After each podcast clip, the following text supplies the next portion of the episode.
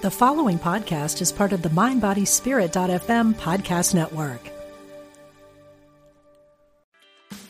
Meditation doesn't have to be a solo practice. Meditation is more fun with friends. Looking for a way to drop in and hang out at the same time? Join us online at Omega Institute for a meditation party with self proclaimed meditation nerds Dan Harris, host of the 10% Happier podcast, Sebene Selassie, and Jeff Warren. This three day retreat will stream live from Omega's Hudson Valley campus May 17th to 19th. Don't miss the party. Reserve your spot at eomega.org slash party today.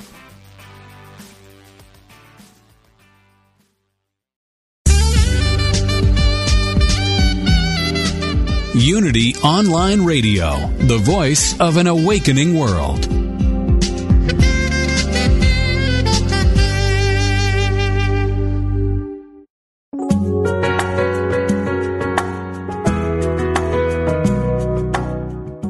Welcome to Spirit of Recovery, where spirituality and recovery meet with Reverend Anna Schaus, PhD, from Soul Matters Ministry in Olympia, Washington.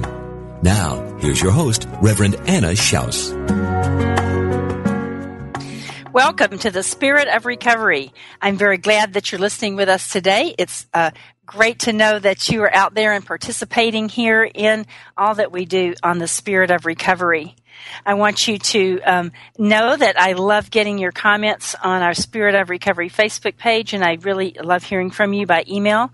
And I want to thank you for participating and for uh, letting me know how the Spirit of Recovery is touching your life, how it's making a big difference in your recovery and in your spirituality walk. I want to thank you also for letting the people in your recovery community, in your unity community, and your other spiritual communities know about us here on Spirit of Recovery, here on unityonlineradio.org. Every week, we bring topics that are important to the recovery community. We have guests who are down to earth, knowledgeable, and innovative, that they're people who are either in recovery themselves or who work with or write for recovering people, and a lot of, a lot of times, all three of those. My guests are always bringing you practical information that you can use and lively discussions that get you thinking and bring you some inspiration and information about the recovery and spirituality journey. You know that you can listen to us here on Spirit of Recovery in a variety of ways.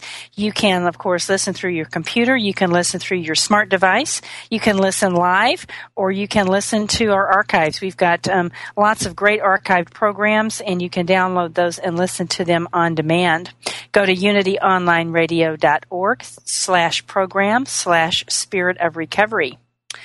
I want you to know as well that the Spirit of Recovery is a welcoming place. So if you're a person that's in recovery from any kind of an addiction, if you are the family member or friend of someone that has the disease of addiction, perhaps you're in your own recovery as a family member, or maybe you're not. Maybe uh, your loved one or your friend is or isn't in recovery from addiction, but whatever the situation, you're welcome here. You're welcome to listen. You're welcome to participate uh, in our discussions. Give us a phone call call or send us an email with a comment or a question on the topic for our guest of the day.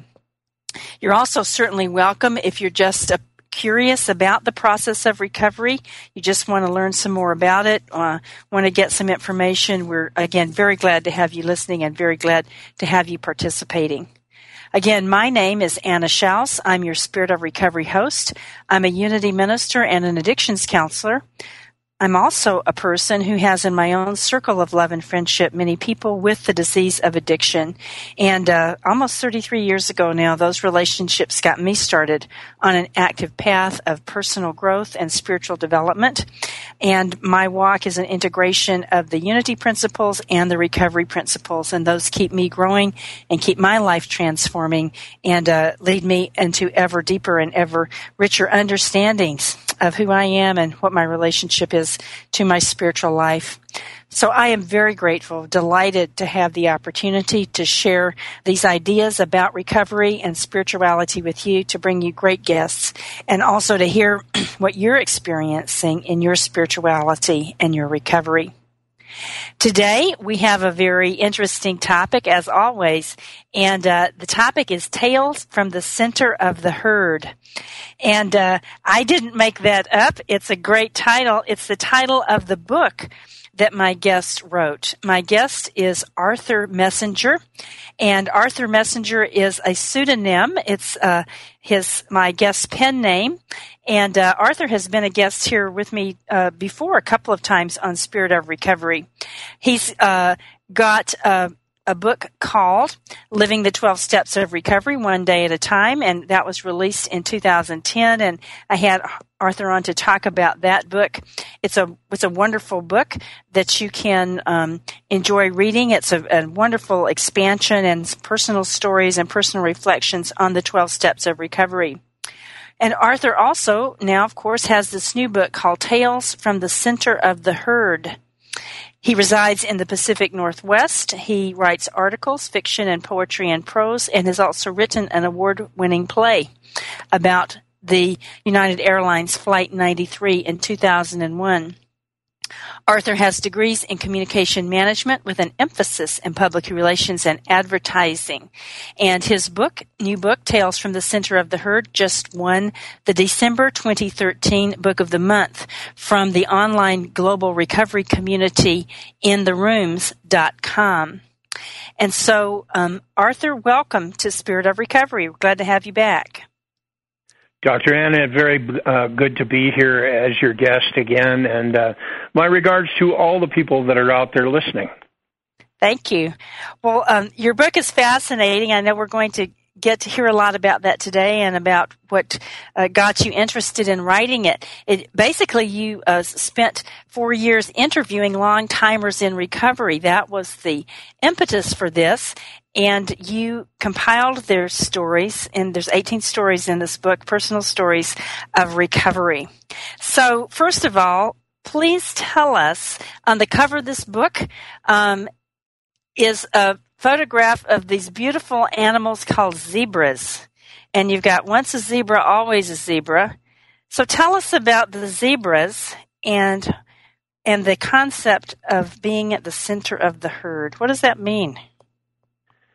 Well, the idea was that, uh, you know, in our disease concept, uh, over these uh, years, the idea in our fellowship became uh, quaintly referred to uh, as, in recovery speak as uh, once a zebra, always a zebra. So that phrase, that label was passed around, and the idea was that you know once you got your stripes, you know uh, you were easily recognizable amongst uh, other people that were in recovery, whether it was from uh, addiction or alcoholism. I was at the time um, working writing a Step in Tradition article for our regional Area 92 newsletter um, called Carrying the Message, and my editor said, "Well, you know, why don't we try some sort of a feature?" And it occurred to me because I was in the process of writing Living the 12 Steps of Recovery that, you know, in the big book, um, there were stories of people's actual uh, recovery uh, in the back of the book. And so I decided, well, you know, I'm going to pursue that. And the way that I'm going to do that is I will go around to different meetings in my area and pick people that have 20 years or more that we call old timers, but uh, you call long timers, pretty much the same thing. And then I will ask them if they would be willing to submit to an interview. So I started out doing that. And uh, over the course of four years, I talked to 18 different people and each month, uh, when we had our newsletter come out, uh, I would write this interview, kind of uh, in the style of uh, popular magazines, where I asked a question and they responded.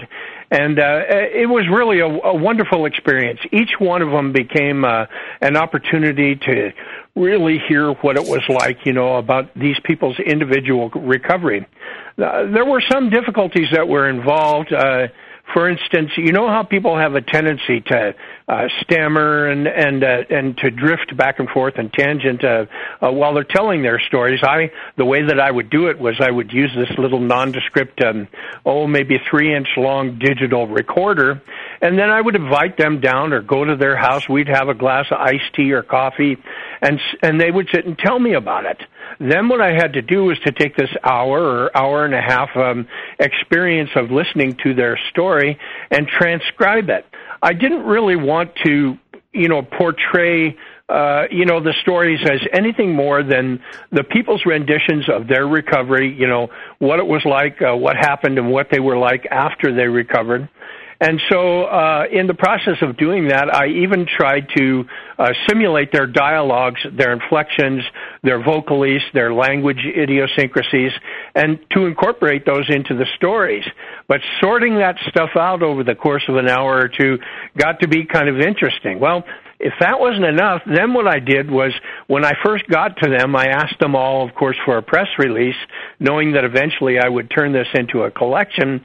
And uh, in order to make that uh, attractive to them, what I did was uh, I told them that they could have whatever they wanted in terms of a right of a refusal in terms of editing. So I definitely got that, uh, and as a result of it, you know, they went through and kind of dissected things uh, word for word. So it really is an incorporation of both of uh, the person who was interviewed and my style in terms of uh, uh, you know relating their story.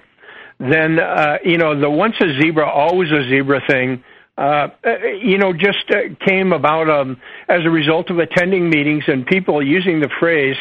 So, as a result of that, I uh, I had heard uh, people use the uh, expression, you know, "stay close to the center of the herd," because you know there's strength in numbers. And so I, I parodied that into kind of a theme for my book, Tales from the Center of the Herd.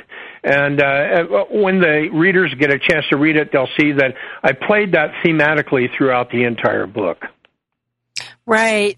Yeah, you talk a lot about, um, well, two ways that, that I see in there. One is that you talk uh, in each section, you've got a different animal that uh, that you group stories under different sections.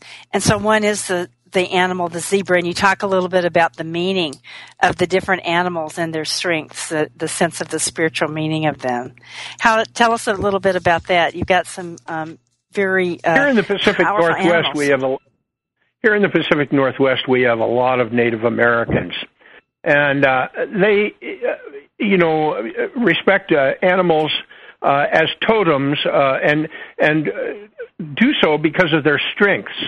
And so, as a result of that, I decided that I would see if there were not uh, mythological uh, uh, strengths and, and attributes of animals that people respected in terms of not only Native American, but um, uh, you know everybody in terms of uh, uh, you know what those animals represent.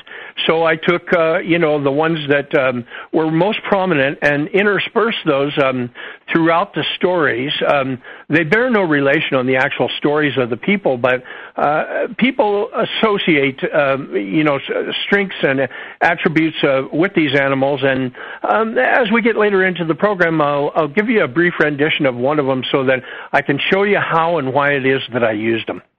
Great, yeah, that sounds great. It really is uh, is interesting, and you've got beautiful photographs also in the book that of the animals, and uh, certainly one thing where that tales of the center of the herd carries through in the stories is that in all of the stories, the people talk about uh, community, the community, the recovery community, and about their connections to that, and about how important that is. Could you tell us a little bit more about that, maybe in general, or or if there's some specific stories where people are really um, talking about the importance of staying in the in the herd in that good way, in a sense, part of the community. Almost all of these people, in the relation of their stories, tell me that that it was the fellowship and their continued um, connection, uh, not only through sponsors but um, other people that were in the fellowship, that that made it possible for them to find the strength, courage, and and uh, humility uh, to continue their uh, life of uh, sobriety and to seek emotional and spiritual balance. Um, you know, the stories all have um, different renditions of, of of what that means to them. Um, I have picked out some um, uh, paragraphs. I don't want to, you know, get into it too deeply, but um, uh, there's one about uh, uh, a guy by the name of um, uh, Pius Paul, and Paul was an atheist. And um, he had this to say uh, towards the end of his interview about how he had recovered and what his life was like then. When talking about the first three steps, I often hear people say, fake it till you make it. But when it came to the steps and embracing the higher power concept, it was my experience that it didn't work at all until I really meant it. My life of a pretend faith is over. Alcoholism is a fatal disease. I was convinced of that as soon as I got here. Since I also knew I had it, I felt that if I didn't want myself completely to didn't uh, I felt that if I didn't give myself completely to this program that I was going to die. I had many fantasies about suicide.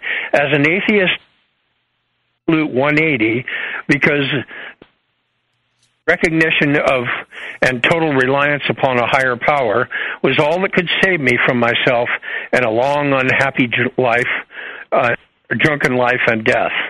It doesn't matter to me what form the spirituality takes as long as it works. I have found my own approach to god in my own way but it did take a change a whole new approach to my life. Mhm wow that was part of pete's story. Uh he um, goes on to uh, talk about um, uh, how community really matters. And uh, back again to our discussion about uh, the saying uh, "Tales from the Center of the Herd" and and how I used it as my title. Um, there is a, a, another party uh, that I'll read an excerpt of uh, here in the book. Um, Jan Pollock. And, and in fact, I should say at this point, Anna, that um, there are about four or five of these people that have passed away. And the neat part about this book is is that they all realized that at some point, you know, that that they would die, but their stories live on forever. So that gives me uh, kind of a spiritual connection to them, even though they aren't with us anymore. Right. That's um, one of the wonderful things about, as you said, about the concept of community and the the sense of staying in the center of that community, because it's it's it's makes the life go on. You know, it makes it's not about one person; it's about the continuity of the consciousness. I think. And I would agree with that. Uh, you know, it's it's it is the sense of of community. It is the center of the herd, where you know the people that and uh, that's that's why I use that from the center of the herd because these are the people that have 20 years or more of recovery and they are the ones that we look to to find out how it is, you know, that they manage to acquire that, uh, you know, consecutively in terms of the time period. Uh, that's what we're all after: is continued sobriety and to seek a, an emotional and spiritual balance. Do you agree? Absolutely, yeah. That makes um, a lot of sense. And I, I was thinking too, just in terms of, of your story about Pius Paul, that you read some from that, the, the idea of him being able to shift his understanding of spirituality, probably a lot of that came from being around other people. So that's, again, the community is a part of what was allowed him to open up to that spiritual realm and his own personal spirituality. Well, there were 18 people uh, um, that I wrote these stories about, and another one um, uh, is uh, um, nickname amongst our fellowship was um, Curious George. George was uh-huh. a writer, and uh, hold on, he also us, hold on to that story, Arthur. It's time for our first break. So when we come back, we'll hear about Curious George. Listeners, okay, stay with you. us. Yes, our yep. topic today is Tales from the Center of the Herd. My guest is Arthur Messenger, who is the author of the book Tales from the Center of the Herd, and we'll be right back. Stay with us.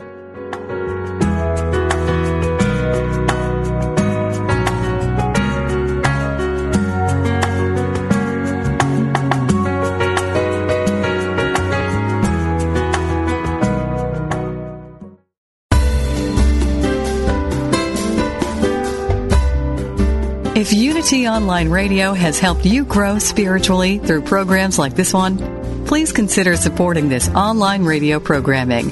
Visit www.unity.fm and click on Donate Now. Thank you for helping us continue to serve as the voice of an awakening world.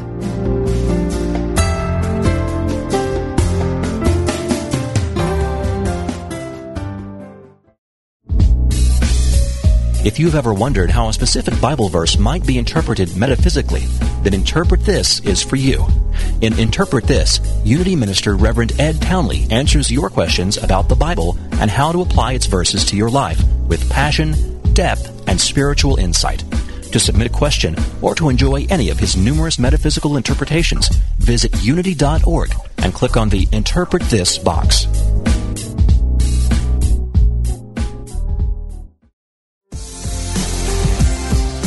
Are you tired of life slamming the door in your face? Did you get another rejection letter, pink slip, foreclosure notice, or go on yet another bad date? Does it seem like the older you get, the more hopeless life seems? Are you ready to stop taking no as your final answer?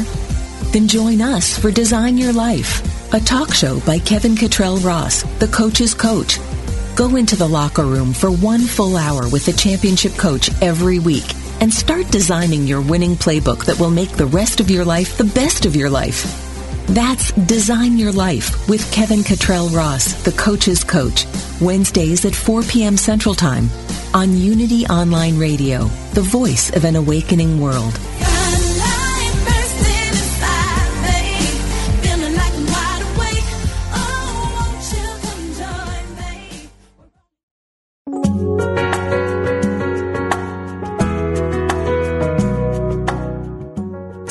Listening to Spirit of Recovery with Reverend Anna Schaus and her guest.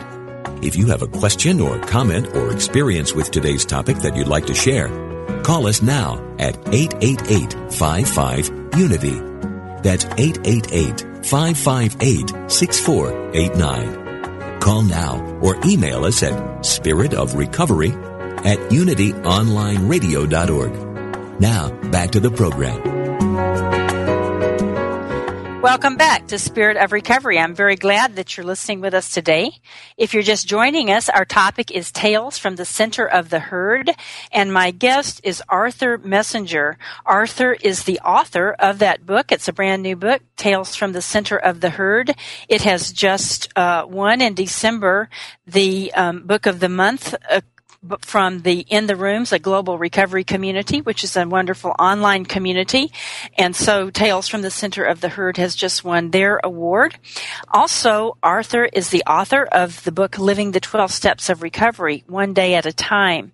And you can learn more about Arthur and his work and um, find his books at www.living12stepsrecovery.org. And that's all spelled out. The words are spelled out. Living 12 stepsrecovery.org. Also, his books, Tales from the Center of the Herd and Living the 12 Steps of Recovery, are available on Amazon. Um, um, and Kindle versions. You and so you can find those there if you would like to read these books. And we are talking about uh, the the book, The Tales from the Center of the Herd, is a collection of uh, stories of recovery of those long timers in recovery, people with 20 or more years of sobriety that Arthur has collected and he interviewed them and, and wrote them up and they're just fantastic. Um, Arthur's messenger is a pseudonym, so we are not using his actual name. So we are certainly abiding by the tradition of anonymity uh, that's in the 12 step programs. But before Arthur and I get back to our conversation, I'd like to invite you to join me for a moment called the Serenity Minute, a moment to relax, a moment to share a constructive idea, and to get in touch with that higher power of our own individual understanding. So I do invite you to relax. I invite you to take a breath and to share with me this constructive idea. I know the power of God's healing love is present in my life. I know the power of God's healing love is present in my life.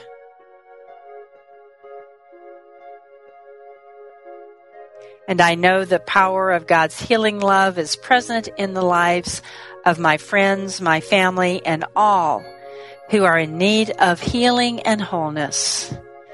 The power of God's healing love is present in all people. We take just a moment in the quiet.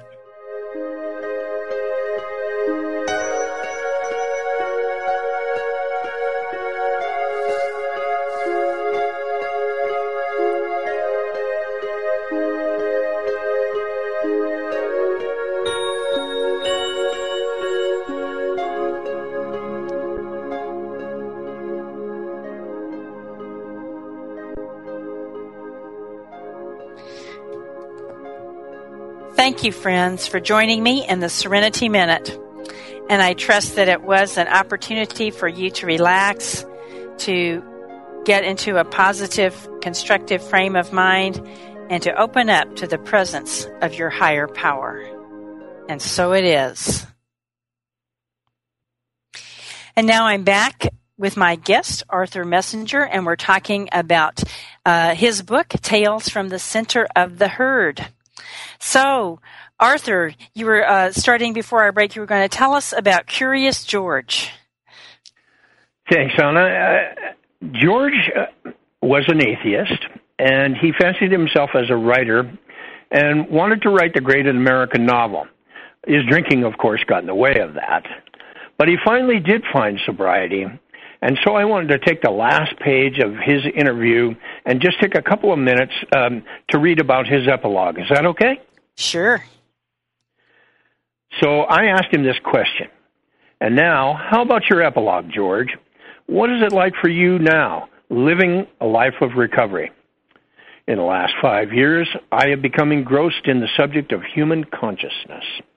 If we cannot choose what comes to our consciousness, how can there really be any free will? Alcoholics talk about no control over their minds at all. Although we can resist a thought, most of the time we cannot choose what it is we begin to think about. It just pops into our minds like awakening in the morning. I've been happily married now to the same woman for many years because my program of living in recovery has taught me new skills of patience, tolerance, and kindness.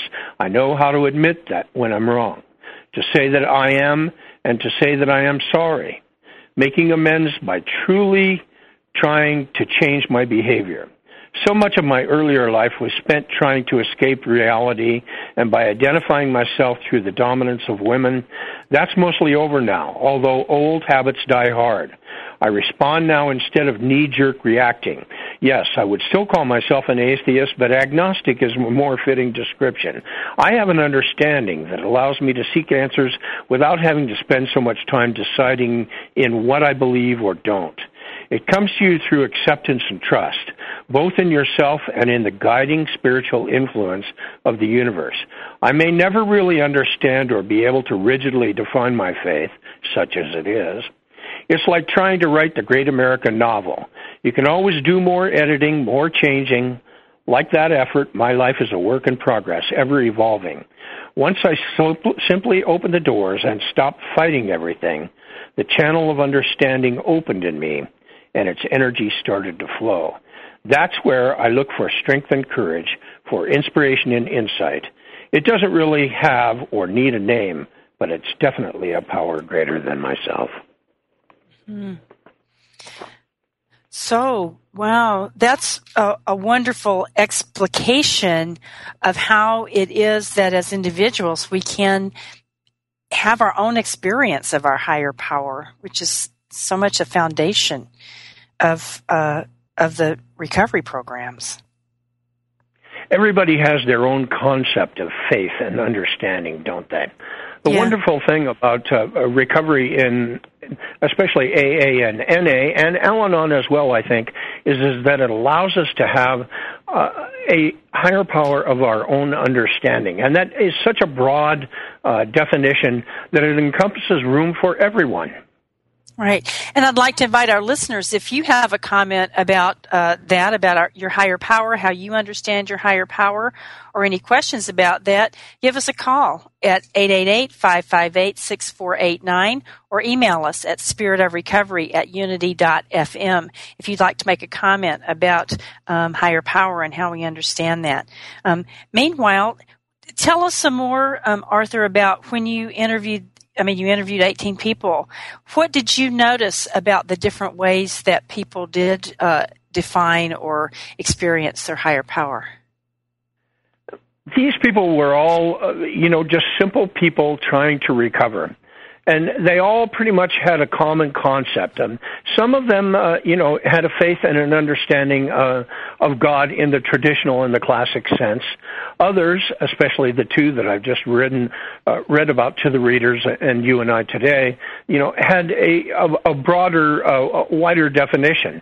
But to see that they were both atheistic when they first started and ended up in at least some understanding um, you know, makes a statement unto itself about, you know, how the program touches everyone to eventually find their own definition of spirituality, right? Yeah, right. And it always seems, and too, and I really notice this in these stories, that one way or the other, that it has a couple of qualities. It has that people feel relief, like they don't feel so burdened. They feel like there is a power beyond their understanding that's helping them and they also feel uh, a sense of wanting to be of service, wanting to be somehow part of the bigger picture and, and be part of life. Is that how you see it? You know, uh, I, agree with you. Uh, you asked me um, when we were preparing for today's show, uh, you know, what, what I learned from these people mm-hmm. Uh, as a result of doing these interviews.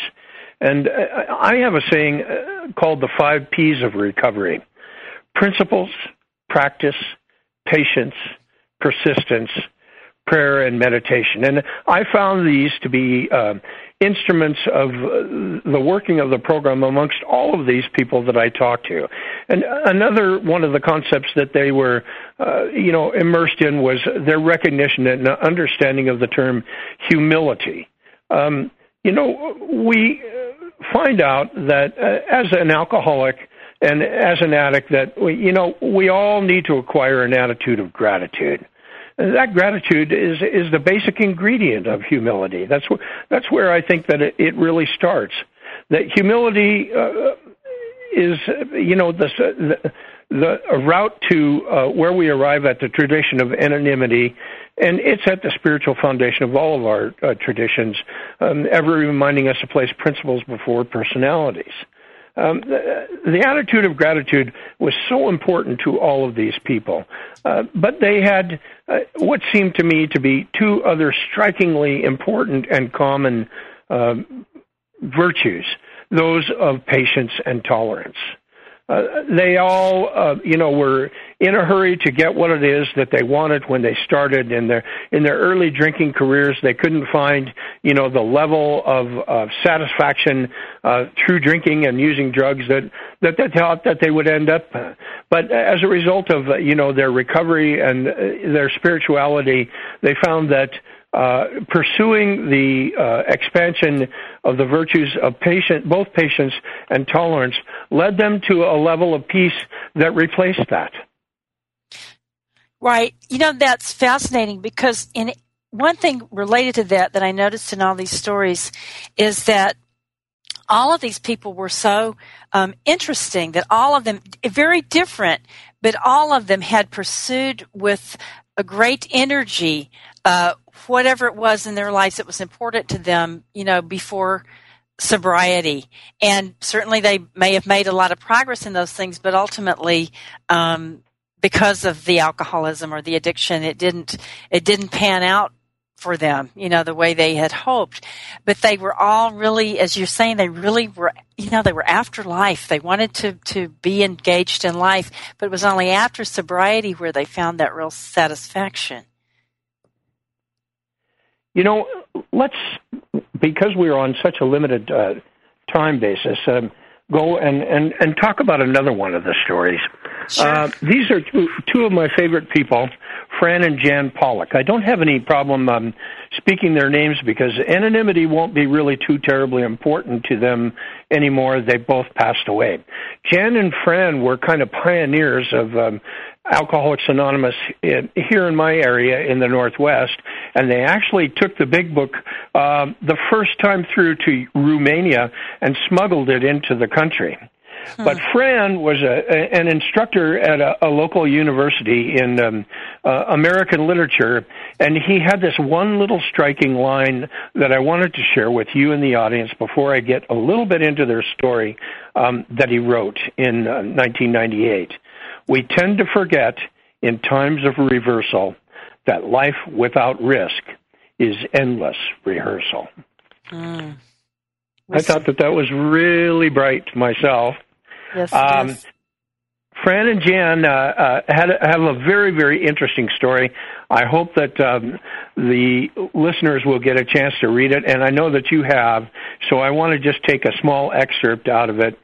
When Fran read the big book, it was an epiphany for him. It was like the answer to all of his prayers, solving his drinking dilemma. Voila! He was instantly struck sober. Though my motives were not pure to begin with, the reality eventually struck me. Fran was very happy getting sober, but I was very unhappy. All the phrases resonated for him, and he had found instantly what he was looking for. I was picking it apart, thinking of the phrases as archaic, saying, Well, I don't know about this part. Thankfully, the higher power brought me enough grace to stay sober until I wanted to be sober. I cried a lot and was very depressed. I didn't see this as a happy way of living your life. I didn't want to stay home, so I went to meetings every night, attending more than 90 meetings in 90 days. I had great reservation and felt that I, I was much too young for AA. I really didn't care for a lot of the people. Who'd have thought I was very judgmental? You sort of had to have credentials before I would listen to you, and any other uh, and, and other ways besides patronizingly. I thought, who are you to tell me anything? I was certain that I was superior to those other fellowship members. I would not admit that I was an alcoholic and always came up with some other way to put it, acting as the Al Anon wife. Then they asked me how it, they asked me to read how it works from chapter 5 in the big book. I talked to myself into getting up and said, my name is Jan and I'm an alcoholic. When I finally did that, it was like freedom. Fran and Jen uh, were a couple of amazing people. I, I still miss them.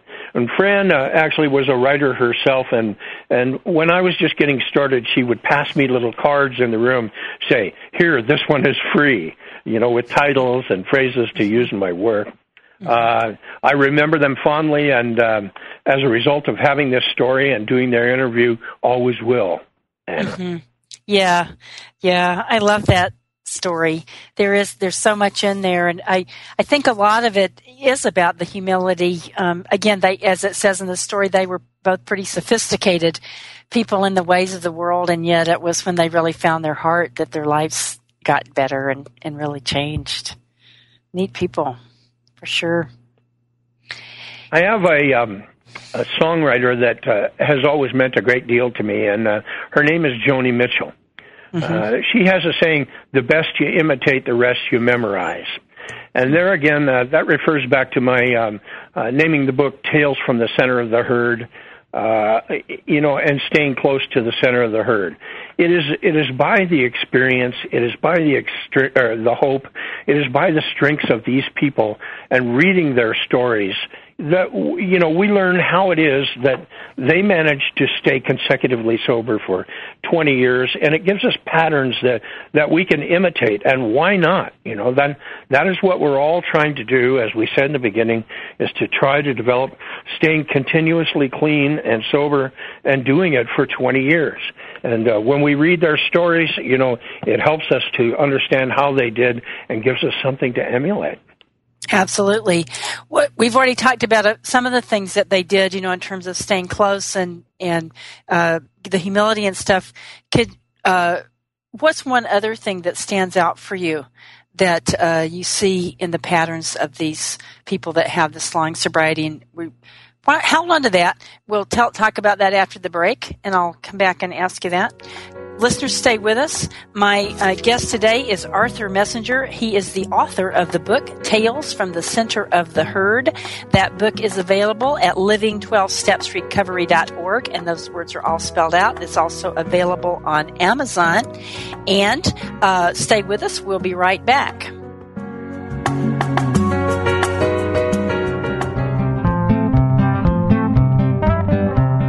In his new book, What If Godzilla Just Wanted a Hug? Daryl Fusaro emphasizes the positive effects of applying Unity principles in everyday situations. Laura Harvey, editor of Daily Word magazine, exclaims Daryl Fusaro shares his life lessons with inspiring creativity. This book is encouraging, funny, and heartwarming, a combination I highly recommend. As co-host of Unity Online Radio's Funniest Thing with Daryl and Ed, Daryl's old school charm and no-nonsense approach to spirituality keep a global audience laughing and inspired. What if Godzilla just wanted a hug? is loaded with Daryl's hilarious, award-winning illustrations and packs his wit and wisdom into easy to digest, bite-sized stories of how he transforms chaos into tranquility and succeeds in the entertainment business by doing the opposite of everyone else. What if Godzilla just wanted a hug is a pocket Bible encouraging the talented and timid to trust their gut, act on their intuition, and step out boldly. Even if you just bought it for the chapter titles and Daryl Fusaro's illustrations alone, you'd be getting more than your money's worth with this book. Author and film critic Sister Rose Pacatte says spending time with Fusaro's stories will leave you no choice but to smile and carry on. Oh, he forgot to mention he hangs out with a group of nuns, but then, if he had, it would have necessitated a change to some of his more colorful adjectives. Have fun ordering your copy of What If Godzilla Just Wanted a Hug today on Amazon.com.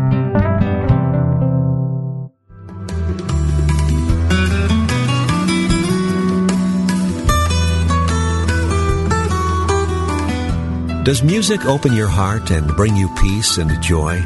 Experience the sacredness of sound with Ramdesh Kaur as we travel the world of mantra, kundalini yoga, and devotional music. Join us for a journey into spirit.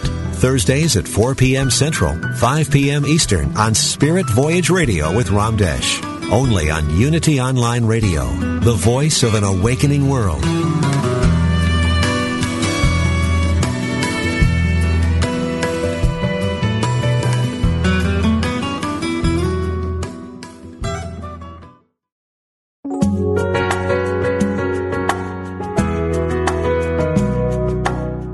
Listening to Spirit of Recovery, the place where spirituality and recovery meet, with your host, Reverend Anna Schaus, PhD.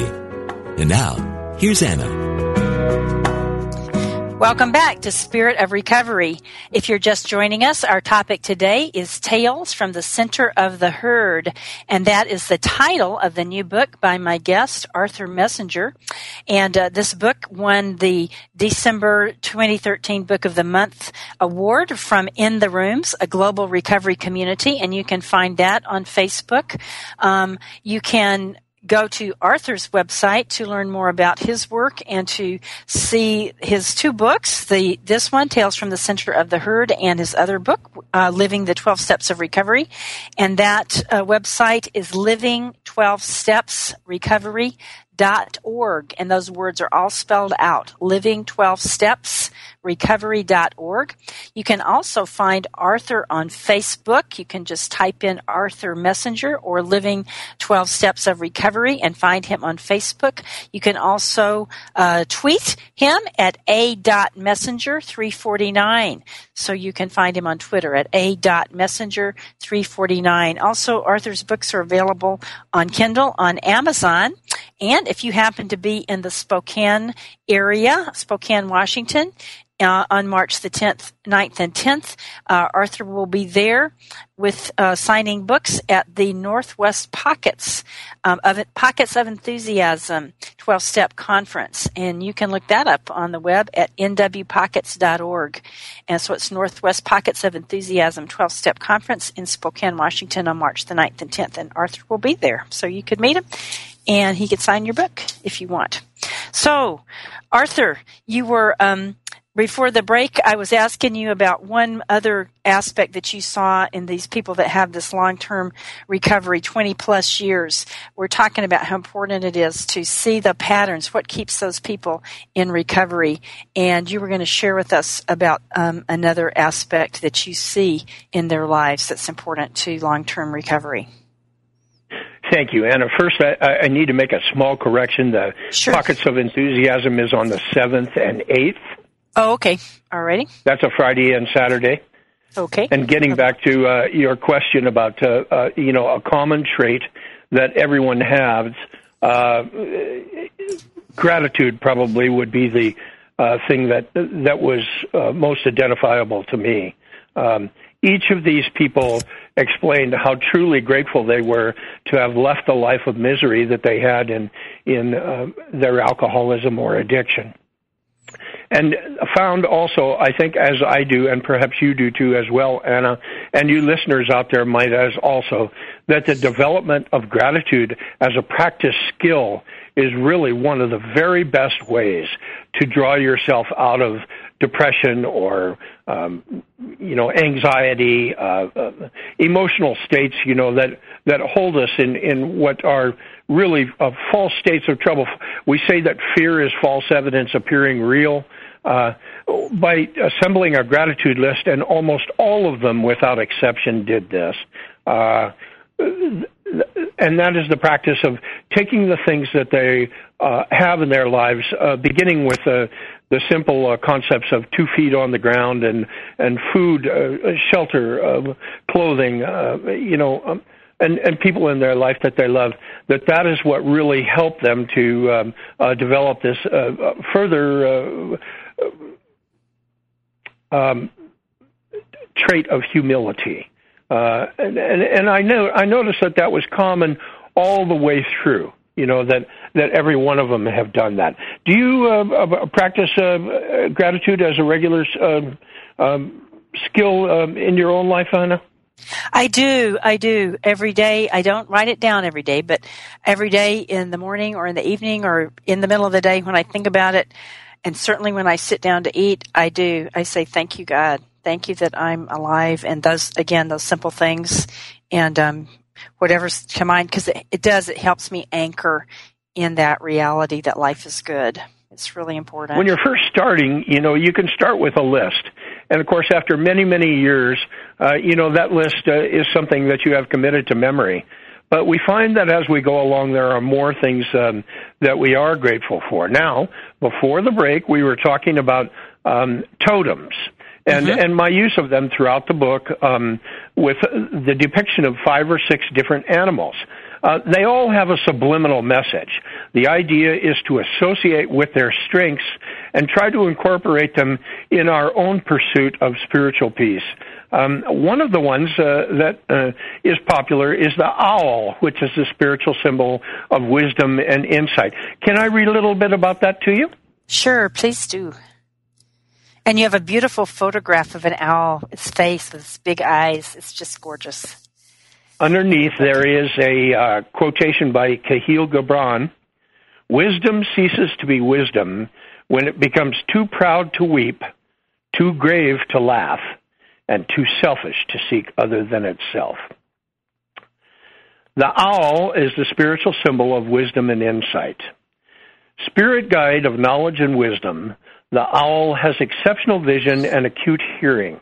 Acquiring the skills of listening while quietly watching is fundamental for those in recovery.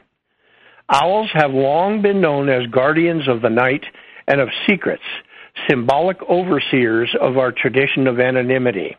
Their spiritual stewardship reminds us that who we see and what we hear in recovery's meetings should remain quietly protected within our hearts. As such, the owl is a symbol of discretion, the overseer of hidden truth. Among early English folk cures, alcoholism was treated with owl egg. The imbiber was prescribed raw eggs, and a child given this treatment was thought to gain life protection against drunkenness. Best known as the symbol of intelligence, brilliance, wisdom, and knowledge, the owl is a sacred guide of the afterlife, ruler of the night, a seer and keeper of souls transitioning from one plane of existence to another. As a spiritual guide to recovery, it teaches us the discernment by three methods we may learn wisdom. First, by reflection, which is noblest. Second, by imitation, which is easiest. And third, by experience, which is the most bitter. Hmm. hmm Lots of wisdom from that owl. Well, the idea is is that each one of these animals that that I put in there, and there are five, uh, and and there are also pictures of each, are you know opportunities for the reader to take a moment and to concentrate on the skills that we just read about, uh, you know, and, and to remember that those are things that we uh, want to try to acquire, to set our sights toward in terms of finding that emotional and spiritual balance that for most of us is a lifetime pursuit.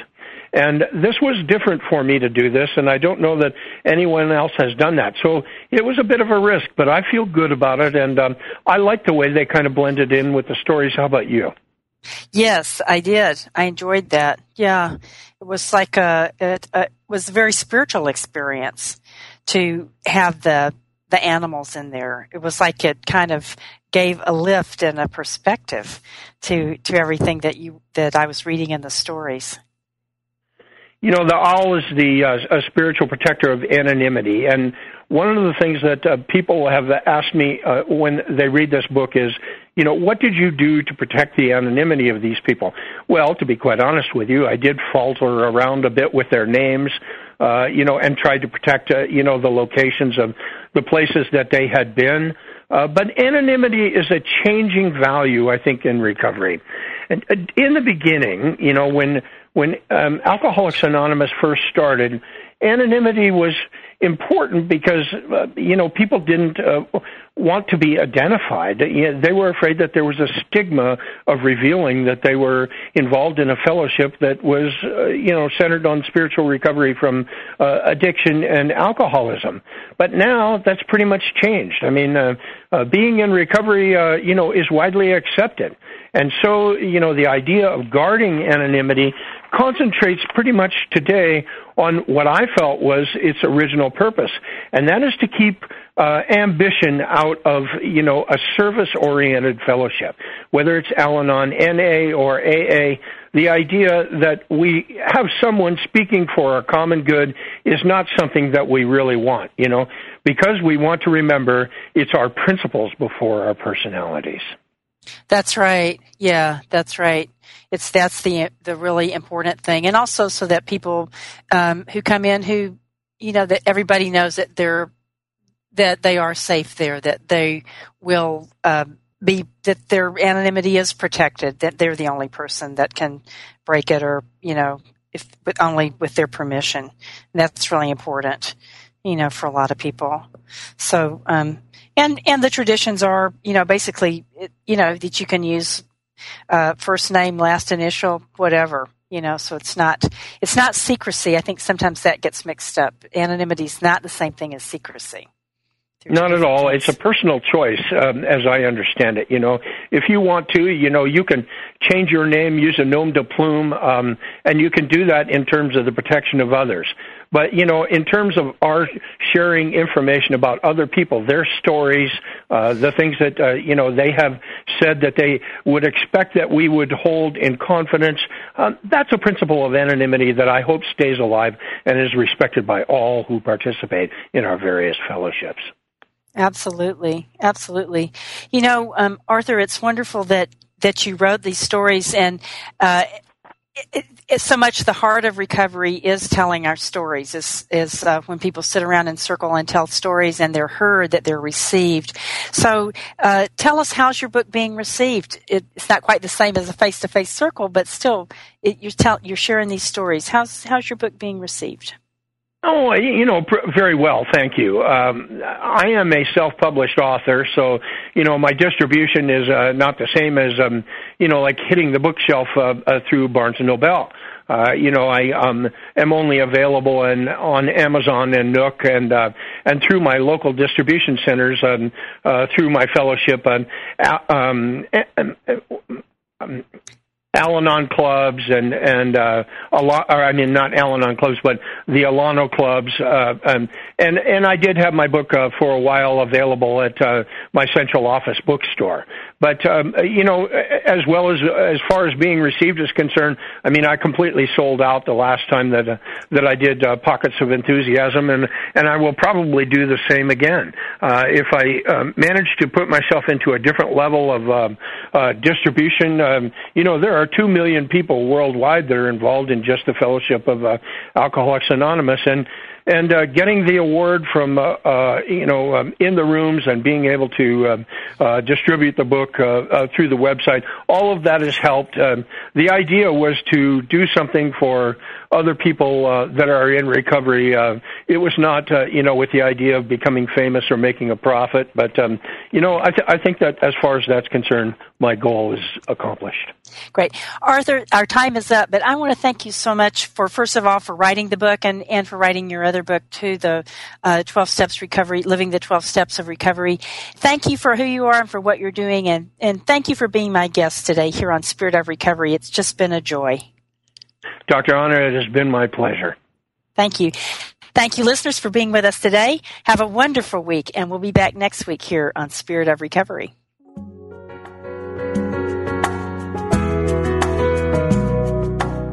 Thank you for listening to Spirit of Recovery with Reverend Anna Schaus, PhD, and her guests.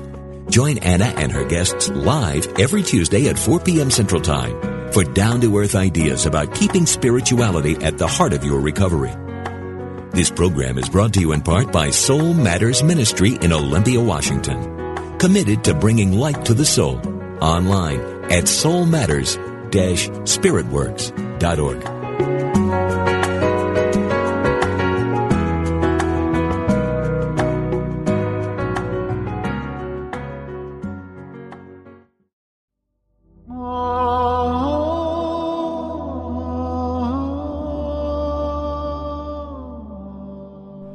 The Great Forgetting. That's what some call this time in which we are living. It is a time when we have become so youth obsessed and age averse that the wisdom and experience of our elders is being marginalized and in too many cases lost. Each Tuesday at 5 p.m. Central Time, George and Sedena Cappannelli, co-founders of Age Nation and co-authors of the award-winning Do Not Go Quietly, talk with some of the leading wisdom keepers of our time about how we can use this precious gift called our lives to create a more sane, sustainable, conscious, and loving world. Every Tuesday at 5 p.m. Central on Do Not Go Quietly. Conversations with the Wisdom Keepers, only on Unity Online Radio, the voice of an awakening world.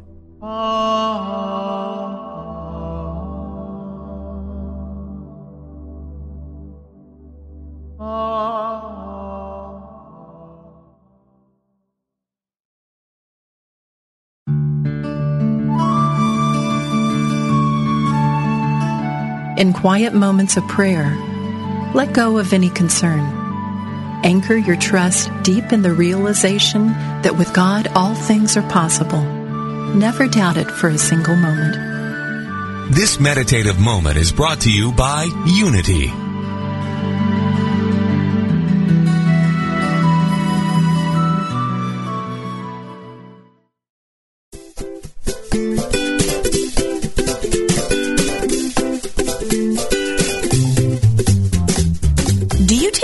Into your own hands? Bucking corporate religion in favor of finding your own path? Do you cross the boundary between religion and science?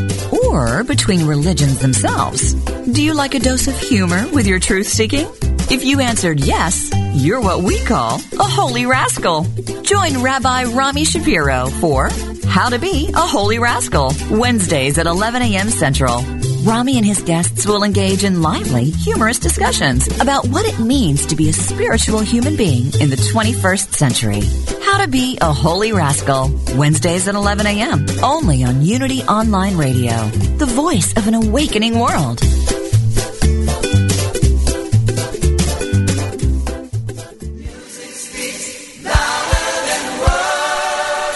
Music Speaks Louder Than Words is an inspiring, informative, and fun hour of uplifting, heartfelt music and commentary that delivers a powerful message of love, joy, and oneness. It will keep you smiling and singing along. Your hosts, Reverends Dale Worley and Christy Snow, are alive with the Spirit of God and singing their love to you each Thursday afternoon at 3 p.m. Central Time with Music Speaks Louder Than Words. Music. It's the only thing that the whole world listens to. Music speaks louder than words when you sing.